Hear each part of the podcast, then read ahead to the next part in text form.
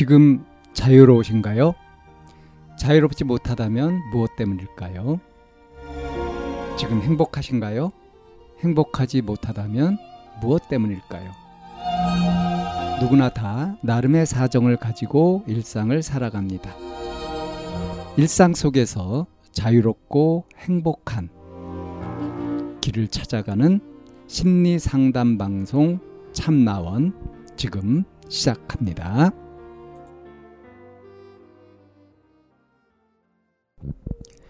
2022년 5월 19일 심리상담 방송 참나원입니다. 엄마의 막말 때문에 고민입니다. 라는 사연입니다. 안녕하세요. 20대 초반의 외동으로 지내고 있는 여성입니다. 제목 그대로 엄마의 막말 때문에 미칠 것 같아요.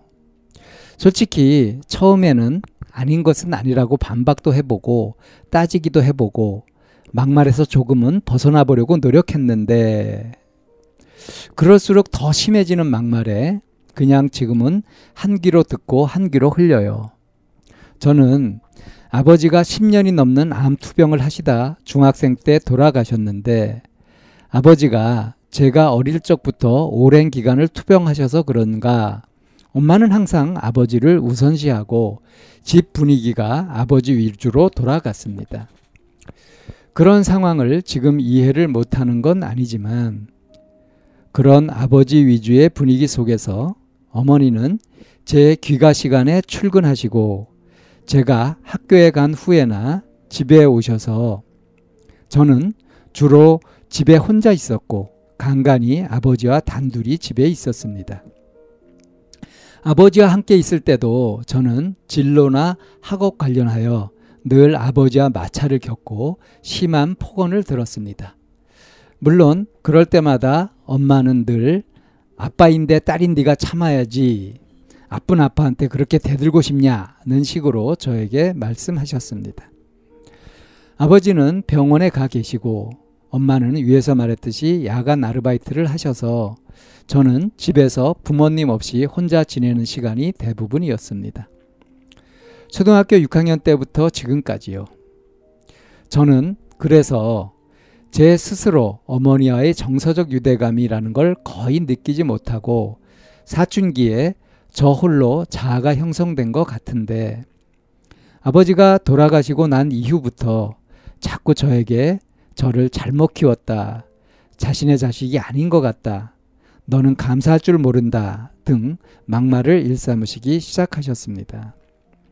저는 엄마와 같이 지내지 않은 시간이 길기 때문에 서로 많이 다른 건 어쩔 수 없는 부분도 어느 정도 있다고 생각하는데 엄마는 이제 와서 엄마로서의 어떠한 흉계를 훈계를 하시는 게 정말 이해가 안 갑니다.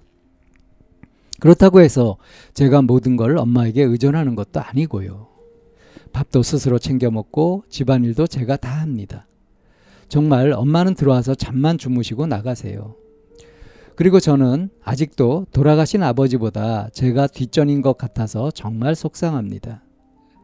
제 생일은 기억도 못 하시면서 아버지 생일에는 손수 밥도 하시고 아버지 기일에는 제가 먹고 싶다고 말해도 네가 해먹으라는 반찬들이 상에 올라오곤 합니다.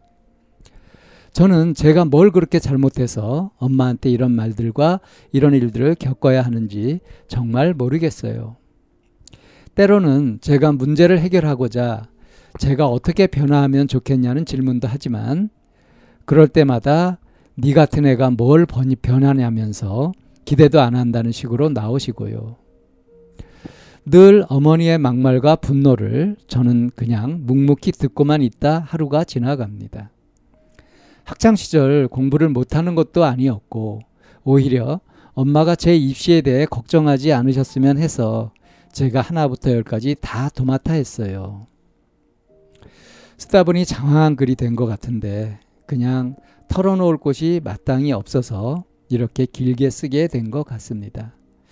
위로나 조언이나 다 감사하게 생각합니다. 긴 글 읽어주셔서 감사합니다. 행복하세요. 예, 이렇게 마무리를 했어요. 좀 긴 글이죠. 음, 근데, 어, 어머니하고 지금 둘이 살고 있고 외동으로 살고 있습니다. 어, 정서적 유대감이 잘 형성이 되어 있지 않다. 많이 독립적으로 크게 되었다. 그게 분위기가 그랬다. 하는데 제가 잘 이제 뭐 그럴 수도 있겠다 싶으면서도 이해가 잘 되지 않는 대목이 뭐냐면 아직 돌아가신 아버지보다 내가 뒷전인 것 같다 엄마한테는 어, 엄마는 아직도 아버지를 더 위하고 나의 나한테는 관심을 주지 않는다. 돌봄을 어릴 때부터 받지 못했는데 지금 20대인 지금에 와서도 아직도 그러고 있다. 내가 도대체 뭘 잘못해서 이런지 모르겠다. 이 생각이요. 이 부분이 뭐 그렇게 생각할 수도 있겠다 싶으면서도 이해가 잘 안 되는 부분이에요. 자, 왜 이런 현상이 생기느냐? 어, 가끔 엄마한테 이제 물어본다고 했죠. 내가 어떻게 변했으면 좋겠냐. 엄마의 그 막말을 어떻게 하면 안 들을 수 있는지. 그래서 엄마한테 이제 물어보기도 했죠. 그런데 이제 엄마한테 돌아오는 건 뭐냐면 네가 변한다고? 어? 너한텐 기대도 안 한다. 이런 식으로 이제 이건 진짜 막말이라고 할 수 있는 거죠. 그리고 이제 평상시에 내 자식이 아닌 것 같다, 잘못 키웠다, 뭐 이런 이야기들을 하고 있고요. 아마도 음 그러니까 10년 이상 투병하다가 돌아가셨는데 중학생 때 돌아가셨다고 한다면 이 사연자가 아주 어릴 때부터 그 암투병을 하셨고 그 병 간호를 병 뒷바라지를 계속 하신 거 아니겠어요? 가정 생계도 책임져 가면서 그것도 야간에 아르바이트를 하, 하고 하면서 그러니까 뭐 반듯한 어떤 일을 하시는 것도 아니고 야간 아르바이트를 하니까 그 수입이 뭐 확실하게 잘 보장되고 그런 것도 아니겠고. 그러니까 이 어머니가 겪고 계신 어떤 생활고라고 하는 것이 만만치 않을 것 같습니다. 그렇게 짐작이 되거든요. 그러니까 뭐 우리가 이제 드라마나 이렇게 영화 같은 데서 보게 되면은 중산층 이렇게 잘 사는 가정에서 가족 간에 뭐 사랑이 오가고 뭐 관심을 쏟고 하는 이런 것들 그런 분위기가 일반 가정의 분위기다라고 기대를 하고 있으면 이 사연자 같이 이렇게 생각을 하고 좌절을 느끼고 할 수 있겠죠. 근데 엄마 입장이 돼서 이렇게 생각해 보면은 어떨까요? 아주 젊은 시절부터 남편이 10년 이상 암투병 하느라고 온갖 정성을 쏟고 이렇게 했는데 음, 아이가 중학생 때 남편을 잃게 되고요. 그래도 이제 아이하고 이렇게 살아가려고 하게 되는데 음, 아이는 어떠냐 하면 이렇게 정을 잘 주지도 않고 살갑지도 않고 그래서 푸념식으로 나가게 되고 물론 이 어머니가 아주 현명하거나 사력 있거나 하진 않으신 것 같아요. 그냥 보통 사람이라고 했을 때 이런 힘든 생활고에 지쳐가지고 좀 거칠어지지 않을까 싶기도 합니다. 어, 그러니까 이제 딸이 알아서 이제 공부도 하고 뭐 이렇게 하는 그런 것들을 이제 아유 그래도 제가 저렇게 뭔가 독립적으로 해서 참 다행스럽다 하고 기특하게 여기고 하면 좋을 텐데 그 정도까지 마음을 낼 여유도 없으신 것 같다 이겁니다. 그래서 이 사연자가 앞에 있다면 그런 얘기를 하고 싶어요. 어, 엄마의 품에 안기고 싶으냐. 사연자는 인간적으로 그럴 수 있습니다. 그런 욕구가 있다면 차라리 인정해 버리는 게 낫고요. 그리고 지금같이 엄마를 대하는 것보다는 오히려 엄마한테 좀 부탁도 하고 어? 좀 어리광도 부려보고 하면서 왜 애교라는 거 있잖아요. 그런 것도 애써서 해보기도 하고 이렇게 관계 개선을 위해서 좀 노력해 보시는 것이 좋을 것 같아요. 보니까 뭐 학대를 한다든가 뭐 그런 건 아니잖아요.